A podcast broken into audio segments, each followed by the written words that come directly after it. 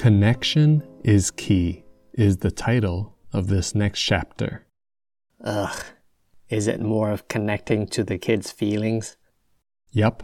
If your child's behavior is starting to drift from the norm, ask yourself if they're hungry, angry, lonely, or tired.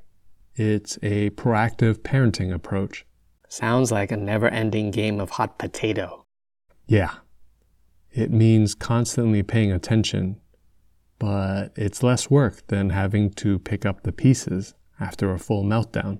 Or like pieces of potato after you drop it.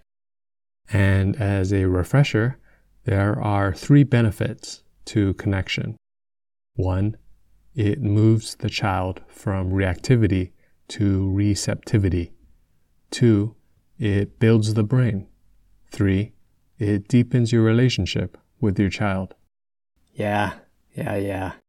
The authors use the metaphor of staying in the flow of a river. On the one edge of the river is chaos, where things become unmanageable. On the other edge is getting stuck and rigidity, where you're not able to adapt to the situation. The idea is to stay in the middle. Okay, be super zen. It's like this kid is being raised by the Dalai Lama. How is this not spoiling the child? Spoiling is when parents protect their child from struggling.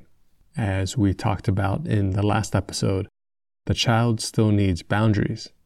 Connection is not about avoiding disappointments and difficulties, but about being there when they do happen. When children feel seen, safe, and soothed, they feel secure and they thrive. And in turn, they can handle tougher situations. Okay, I'm going to start a boot camp for kids, but with hugs. Sounds like you're raising a bunch of serial killers. That reminds me of a joke. Last night, I picked up a hitchhiker.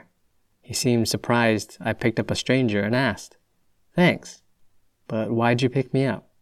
How do you know I'm not a serial killer?" I explained, "Man, the chances of two serial killers in one car would be astronomical."